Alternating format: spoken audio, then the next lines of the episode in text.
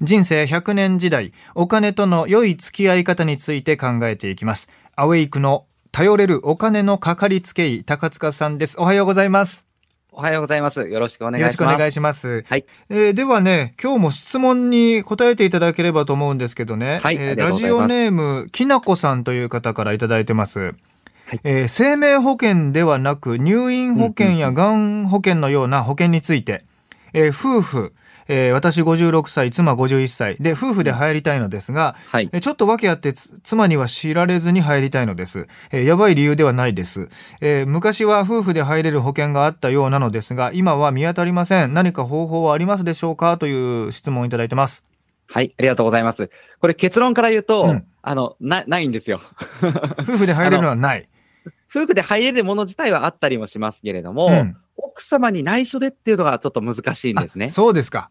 はい。保険は契約する方を契約者。あの、保証の対象となる方を被保険者って言いますけれども、うん、被保険者の方が当然加入に際しては、あこういう保険入るんだってことは知らなきゃいけないですし、うん、何より、あの、告知義務というのがあります。はい。あの、健康状態については、被保険者の方、要は保険の対象となる方が自身で私はこういう健康状態ですっていうのをちゃんと告知していただかなきゃいけないので、うん、その方の了承を得て、その方の告知がないと、まず加入することができないということで、はい。で、これあの、いいですよ、大丈夫ですよっていう保険屋さんとかが来たら、それはあの、アウトなので、うん、いざという時も降りないかもしれないということは、本当にご理解いた、ご注意いただければと思います。ああ、ちょっとね、妻に知られずに入りたいというのはね、どんな理由なのかわかりませんけれども、はい、えー、それはあ基本アウトだということでね。はい。そうですね。あの、完全にアウト完全にアウトですからね。はい。ということですね。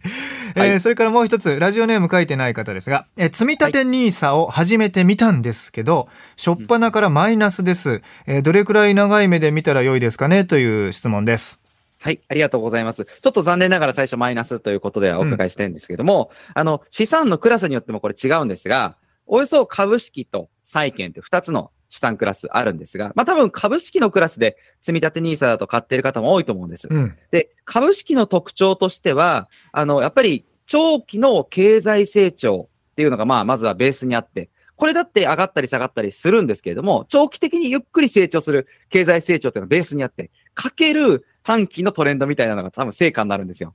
なので、短期的にはやっぱりこうマイナスになることも全然ありますし、あの、運が悪いと、5年とかやっても、まあ、まあ、せっかくプラスになったらマイナスに戻る瞬間もあると思います。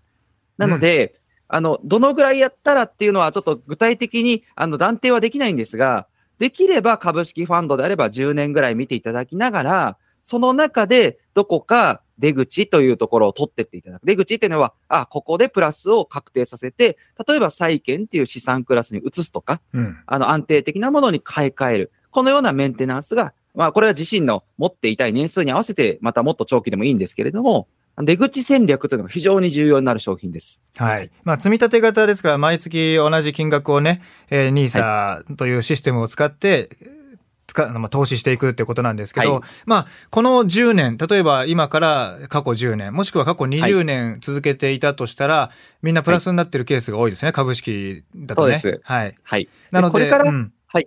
そこまで一本調子でいかないかもしれないんですけども、うん、やはり長い目で見ていくのと、で、前もあの、積み立て NISA ってとりあえずビールみたいなお話をしたと思うんですが、とりあえずビール始めるのはいいんですけど、うん、結構出口っていうか終わり方は難しいんですよ。いつ飲むのやめるのかみたいな。うん、最後のいいとこまで飲んで、ちょっとまあ、倒れるまでは飲まないとか、二日酔いするまでは飲まないぐらいの、そういう調整が結構難しかったりします。はい、なので、それはこの金融教育で広まんなきゃなとは思ってますけれども。はい、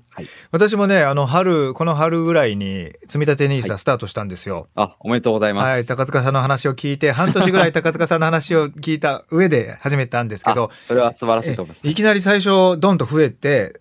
あでで、そこから今が減ってますね、そこから。あの、要は、もともとのその金額からは増えてるんですけど、こう増えた分がちょっと減ったっていう感じですかね。はい、半分ぐらいに。それはあの経験しながら波を、はい、感じていただくといいかなと思います。もうほっといて眺めることしかしてないですけど。そうですね。あの、はい、本当に価値をただ株式に交換したということで、気にしない方がいいと思います。はい。はい、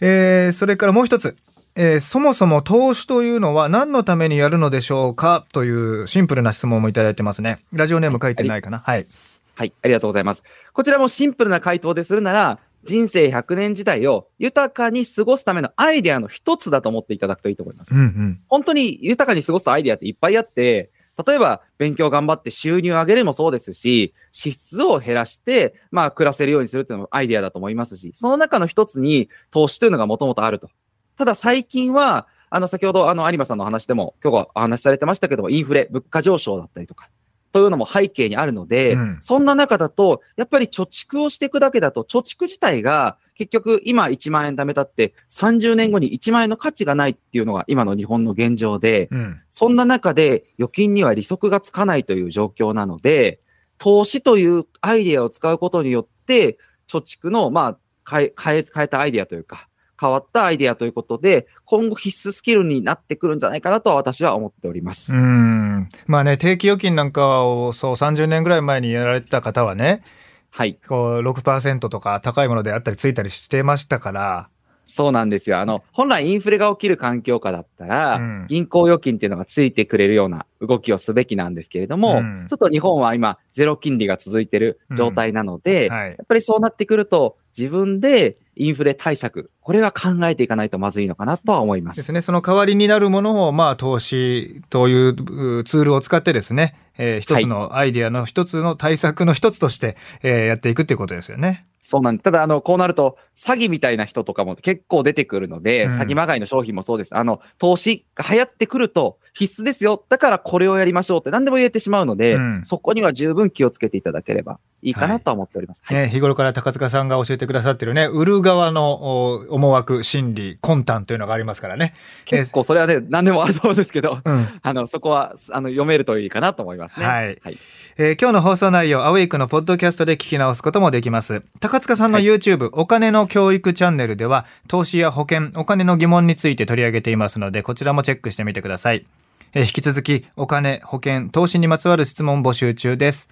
フィナンシャルクリエイト代表取締役高塚智博さんでした。ありがとうございました。ありがとうございました。では来週もおまたお願いします願いします。はい、お願いします。